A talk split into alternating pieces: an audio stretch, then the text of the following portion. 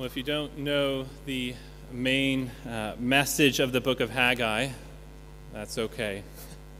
Um, I freely acknowledge that Haggai is perhaps a, a strange choice for a, a, visiting preacher to choose. So uh, while you turn there to page 791, let me set the stage for what we're going to read. Uh, the year is 520 BC. Uh, God's people have just spent 70 years in exile, far from their homeland uh, in the city of Babylon. But at long last, God's people are finally permitted to go home. Uh, but only a tiny remnant returns. And when they arrive back then in Jerusalem, the city is like an apocalyptic wasteland. You know, think of some of the pictures in the news from Ukraine, for example. There's little left of Jerusalem but rubble. And they literally had to pick up the, the pieces of their lives. Uh, on a positive note, one of the first things they begin to rebuild is the temple.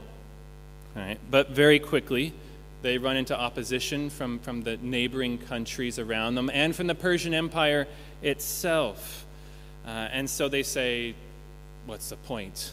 You know, obeying God shouldn't be this hard. So they take the path of least resistance and, and they quit. They, they give up trying to rebuild God's house. Instead, they start rebuilding their own houses instead. Fifteen years later, the temple is still lying in ruins. And this is then when the prophet Haggai picks up his story. Um, he stirs them to restart the project of building the temple. But again, it's not long before things bog down. It's only been about a month or so into this. And that's then where Haggai 2 uh, picks up. We're going to be reading through verses 1 through 9. So hear, hear the word of the Lord. In the seventh month, on the 21st day of the month, the word of the Lord came by the hand of Haggai the prophet. Speak now to Zerubbabel, the son of Shealtiel, governor of Judah, and to Joshua, the son of Jehozadak, the high priest, and to all the remnant of the people, and say, Who is left among you who saw this house in its former glory? How do you see it now? Is it not as nothing in your eyes? Yet now be strong, O Zerubbabel, declares the Lord. Be strong, O Joshua, son of Jehozadak the high priest. Be strong, all you people of the land, declares the Lord. Work, for I am with you, declares the Lord of hosts. According to the covenant that I made with you when you came out of Egypt, my spirit remains in your midst. Fear not. For thus says the Lord of hosts Yet once more, in a little while, I will shake the heavens and the earth and the sea and the dry land, and I will shake all nations, so that the treasures of all nations shall come in, and I will fill this house with glory, says the Lord of hosts. The silver is mine, and the gold is mine, declares the Lord of hosts. The latter glory of this house shall be greater than the former, says the Lord of hosts. And in this place I will give peace, declares the Lord of hosts. Let's pray and ask God's blessing on his word. Father, we do thank you that again we get the opportunity this, this day, this Lord's Day, to hear from you in your word. We thank you that even though it was written thousands of years ago, that through it you still speak to us, your people. Father, we humble ourselves before you recognizing that we are nothing, we are weak, we are but dust. And yet you, Lord, are the Lord of hosts, the Almighty, true, all powerful, eternal God, who made all things and who made us, and who, despite our sin, loves us. Father, please speak to us now. Encourage us, strengthen us, strengthen the, the work of our hands, Lord. We pray that we would see Christ. We pray this in his name. Amen. Expectations can be dangerous things. Uh, when a pastor does premarital counseling, this is one of the things that we have to talk about in that as two people uh, decide and plan uh, about spending their lives together. Um, what are you expecting of each other? What do you expect married life to be like. And it can be quite comical to listen to what people expect of one another. For example, I didn't realize that dinner wouldn't always be ready and hot and on the table at 6 p.m. when I come walking in the door. Surprise, you know. Um, so this do- doesn't just apply, though, to couples. Every person in this room has expectations of what they think life should be like. And sometimes those expectations are unrealistic. Now, I, I, hate to say it, but Christians aren't immune to this either. In fact, there are several common expectations that we, we often have about what it looks like to live and work as a follower of Christ that simply aren't true, could never be true. And we find one of those here in this passage this evening. And the faulty expectation is this my efforts should always succeed if they're done for God. My efforts should always succeed if they're done for God. Or you could think of it this way if I'm obedient to God,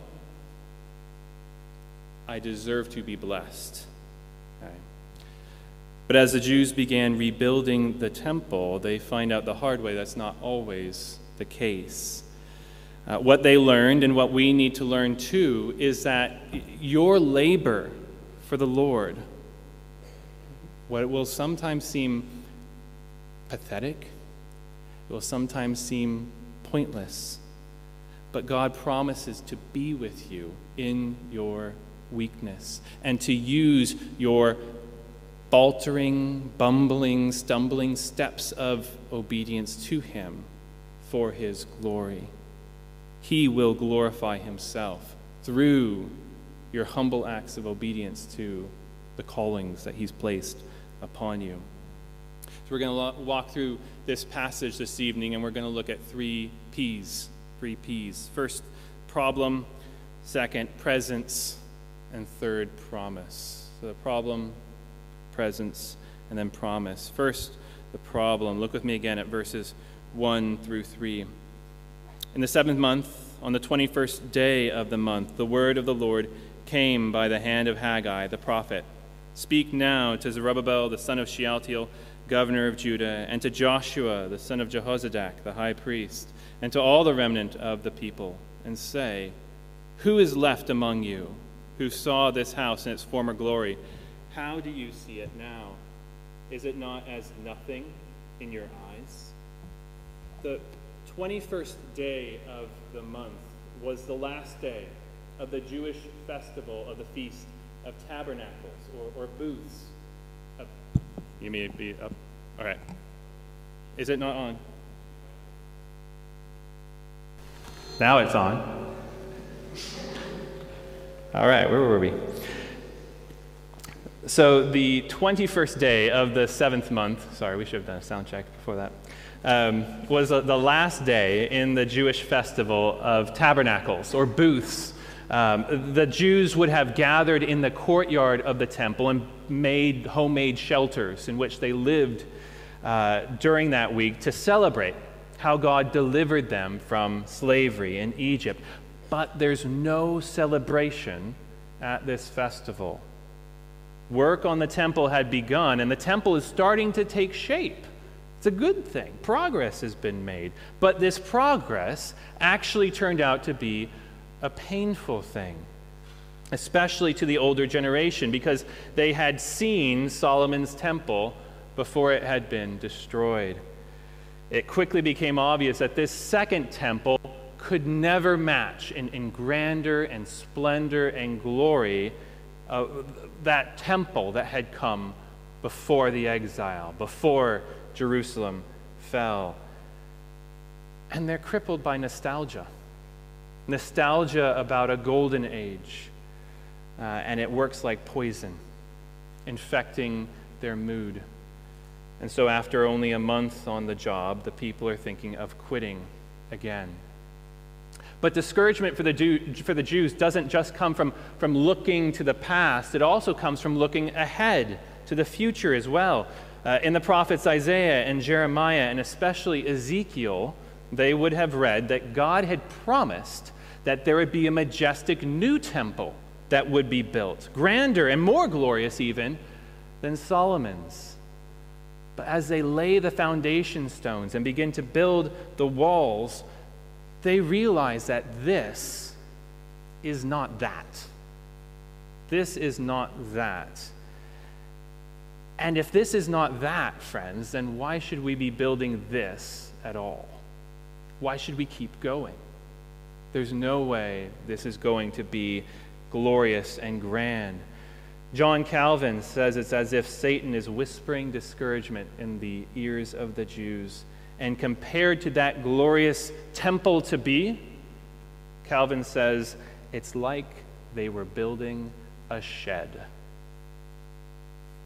It's like they were building a shed. Now, this sense of disappointment is heightened even more if we consider not just the past and not just the future, but also the vertical dimension as well. Because what's the point of a temple? What's the point of a temple? A temple is a place where God can dwell in the midst of his people. We see this when the tabernacle was completed in Exodus chapter 40. The cloud of God's glory moved over it and descended upon it and filled it with glory. The same thing happens in 1 Kings chapter 8 when Solomon finished building that grand and glorious temple. Again, the glory of God as a cloud, a brilliant flaming cloud, comes down and fills the temple so that no one can go in or enter it. But that doesn't happen here. That doesn't happen as they rebuild.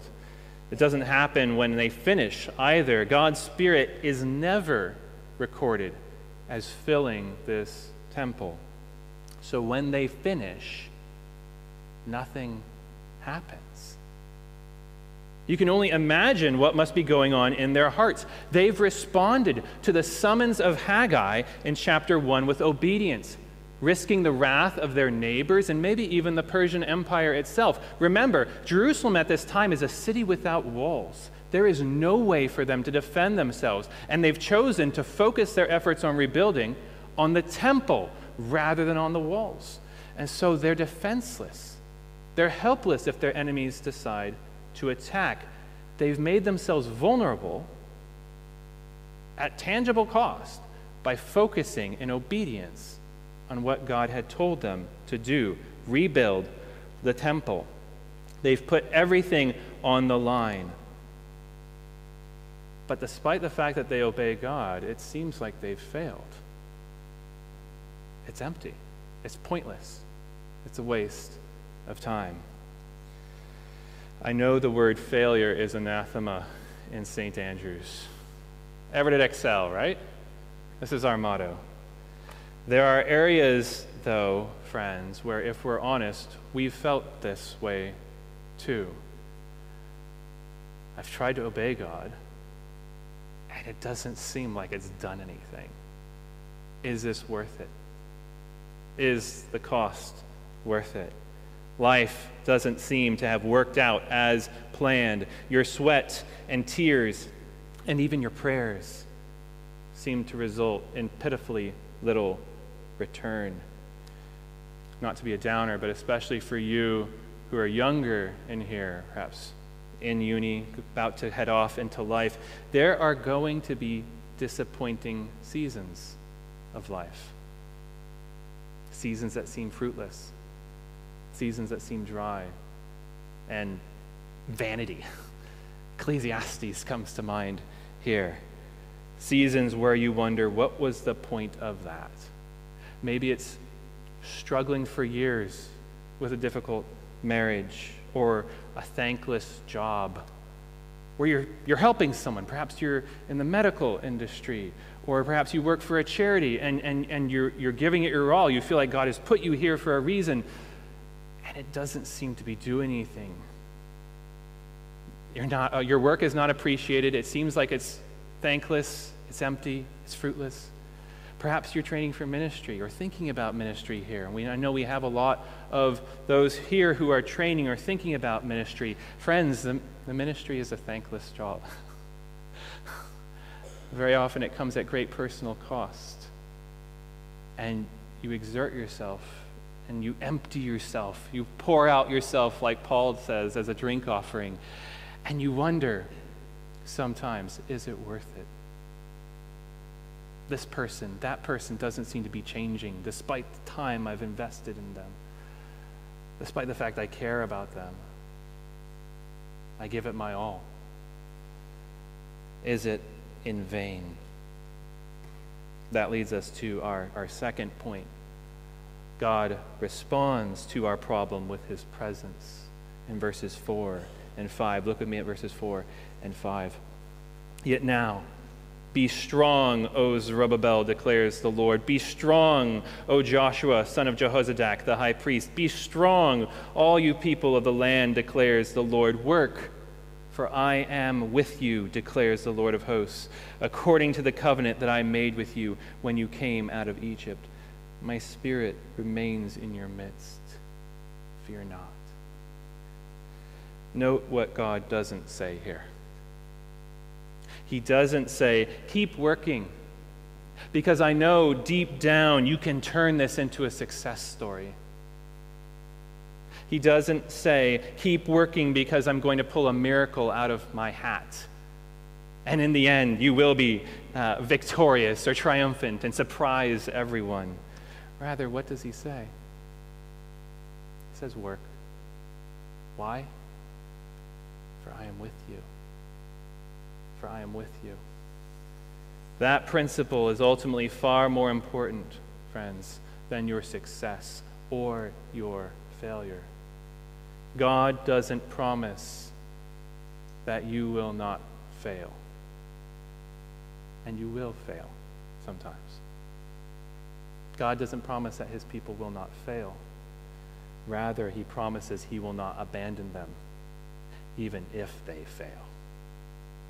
I will be with you. That's a massive difference. How can we be sure that he's with us? Because even though the Spirit of God would never fill this temple with glory and majesty, where does he say the Spirit remains?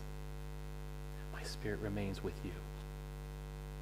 It remains with you. He remains with you in your midst, which is a fascinating, fascinating promise pre Pentecost, before the Spirit is poured out. Here he says, the Spirit, this very Spirit of God, the third person of the Trinity, is in your midst. Just as the Spirit moved with the people in the wilderness, guiding them on their way to the promised land, so he promises them again My Spirit is with you. You may not be able to see him, but he is here, and he will never leave you. He will preserve you and protect you, and that means you don't have to be afraid, and that means your labor weak and fruitless as it may seem, is not in vain. What do you fear most? What do you fear most? Maybe, despite your best efforts in these coming weeks or this week, maybe tomorrow, even, I don't know, you do poorly on your exams. It might mean that despite your best efforts, your child grows up to reject the faith. It might mean a whole host of things. You can personalize it to your own situation. But whether you succeed or whether you fail, God will not leave you or forsake you.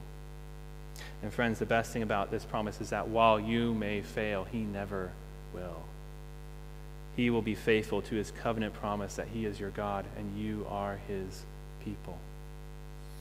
You belong to him and he will never let you go. And that means, even in the midst of overwhelming circumstances, you can, as he says here, be strong. Be strong, for I am with you. In your weakness, his power is made known. God will accomplish his purposes, friends. Not one of them will fall to the ground no labor for his sake will ultimately be in vain because it's his labor that it's dependent on.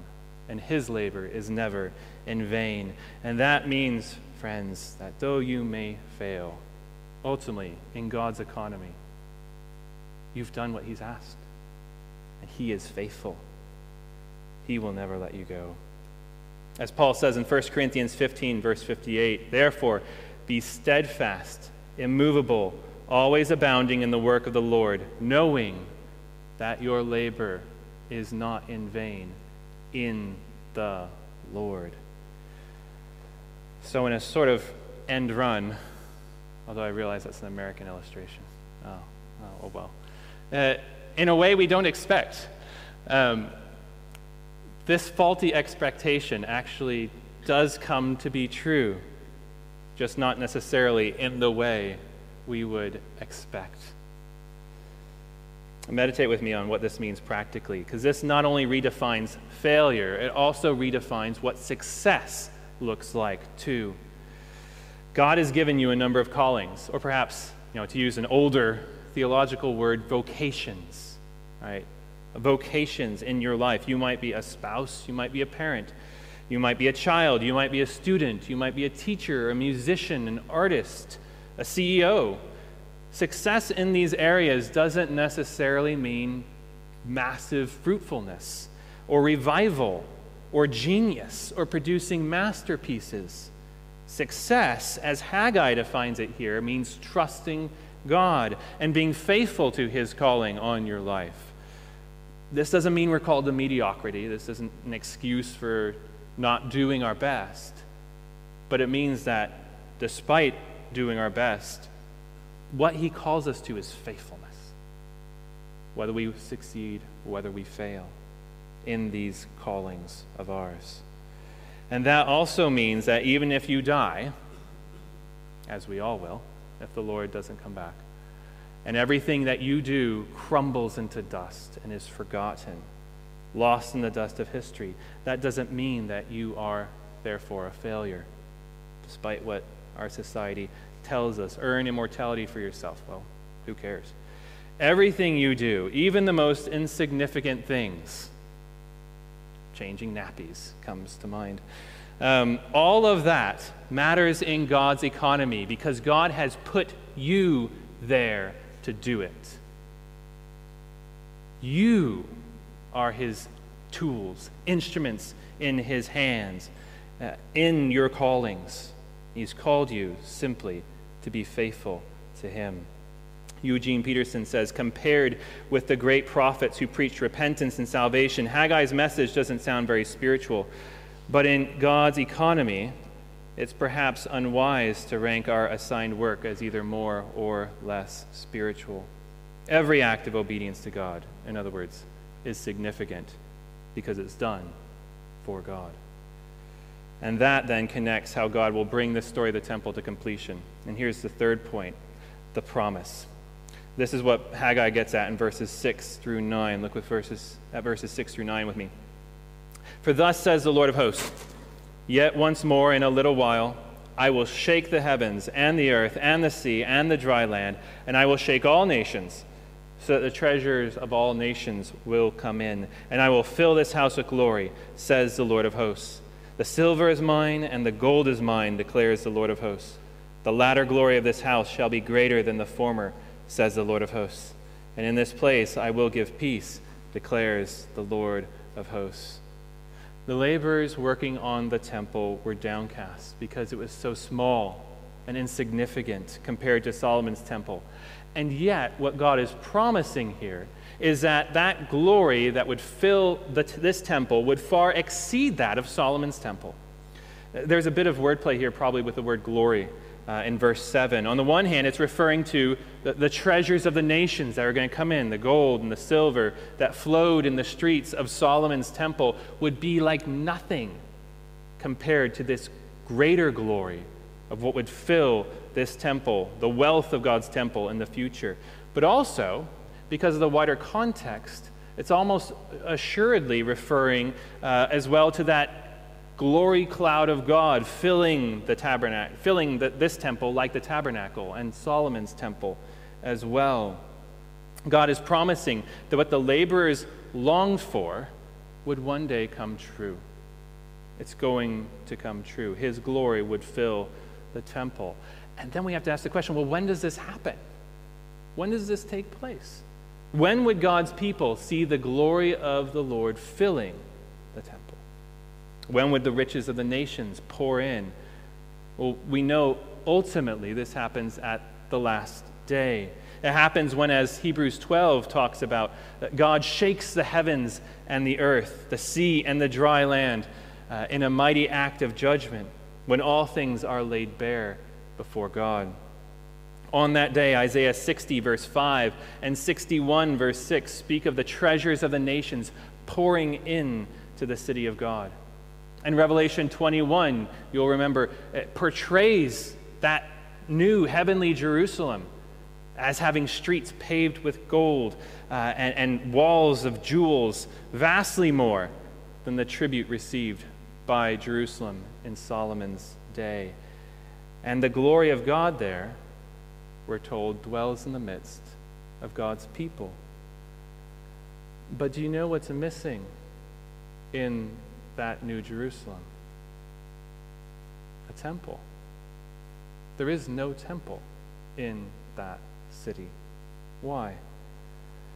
Well, it's because this weak and lowly temple that they are building in Haggai's day pointed forward to a weak and lowly person who, despite his appearance, was and is the true temple of God. Remember that this message from Haggai uh, in chapter 2, verse 1, we're told it happens during the Feast of Tabernacles.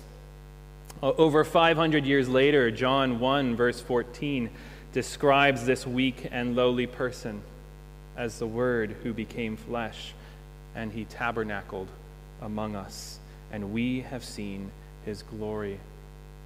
And despite being born in a stable, he received a foretaste of the treasures of the nations when the Magi came and bowed down before him and offered him their gifts of gold, frankincense, and myrrh. It was Jesus in John 2 who told the priests, Tear down this temple, and I will rebuild it in three days, talking about the temple of his body and his coming resurrection. It was Jesus who, in John 7, verse 38, on the last day of the Feast of Tabernacles, this same day, he stood up in the temple and he spoke about the Spirit being poured out upon his people that uh, rivers of flowing water would issue from them. And when he entered Jerusalem on Palm Sunday, as the true heir of David, the true Messiah king, and our great high priest, the first place he went was this same temple, driving out the money changers, preparing the temple for the great sacrifice, the sacrifice of his body. And in, in the greatest irony of all, it was when he was most weak, most vulnerable, helpless, nailed to the cross, naked, scorned for all to see. It was right then when it seemed like he had failed, friends, when it seemed like his labor was in vain, that God triumphed over sin and Satan and hell. In his weakness, he triumphed. And he's victorious for you and for me. So that we can stand before God unashamed, unafraid, robed in the righteousness of our Savior and King. In him, we have peace with God because when his body was broken on the cross, the veil of this temple would be torn in two, symbolizing that we have access to God. His presence is with us and will never leave us and never forsake us. He will no longer be separated from us. Friends, his labor was not in vain, and that means that your labor is not in vain either. Let's pray. Father in heaven, we thank you for Christ, that he is our victory, that in his weakness he is exalted, that in his death he triumphed. We thank you that in him and in him alone we can come before you, we can call upon you as Father and that our labor will never be in vain, even though it is weak, even though it is frail, even though we sin, and we sin so often. We thank you that you preserve us, that you provide for us, that you care for us, Lord. We pray that you would be pleased to use our, our feeble and frail efforts for your glory and ultimately for our joy as well. We pray this in the name of Christ our Savior. Amen. We're going to uh, stand.